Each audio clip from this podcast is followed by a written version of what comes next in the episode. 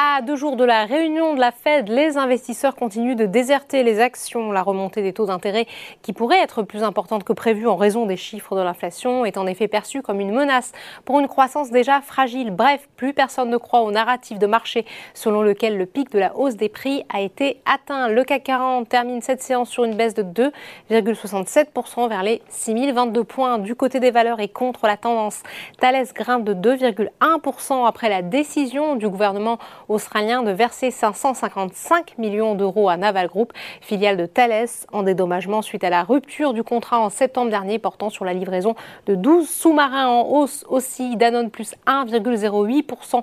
Le titre est soutenu par cette pénurie de lait infantile qui sévit aux États-Unis chez un fabricant.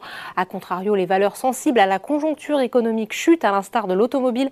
Renault baisse par exemple de 7,4%. La foncière commerciale Unibail-Rodamco Westfield lâche de son côté 7,6%. 66%, plus forte baisse de l'indice. Les valeurs de la tech chutent évidemment avec cette perspective d'un resserrement monétaire plus musclé que prévu. ST Micro recule par exemple de 5,72% sur le SBF 120 maintenant.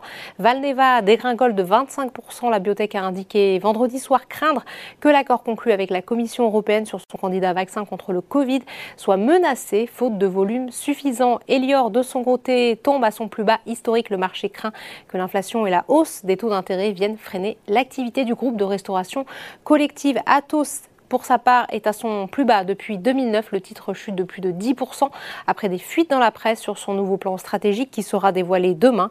Le groupe devrait en effet annoncer que ses activités de services informatiques seront isolées dans une entité juridique distincte. Enfin, on termine comme chaque jour par les marchés américains alors que l'inflation a atteint le mois dernier un niveau inédit depuis la fin 1981. Les indices de la bourse de New York chutent de 3% et le S&P 500 revient en bear market, c'est-à-dire qu'il subit un recul de plus de 20% depuis le début de l'année. Voilà, c'est tout pour ce soir. N'oubliez pas, toute l'actualité économique et financière est sur Boursorama.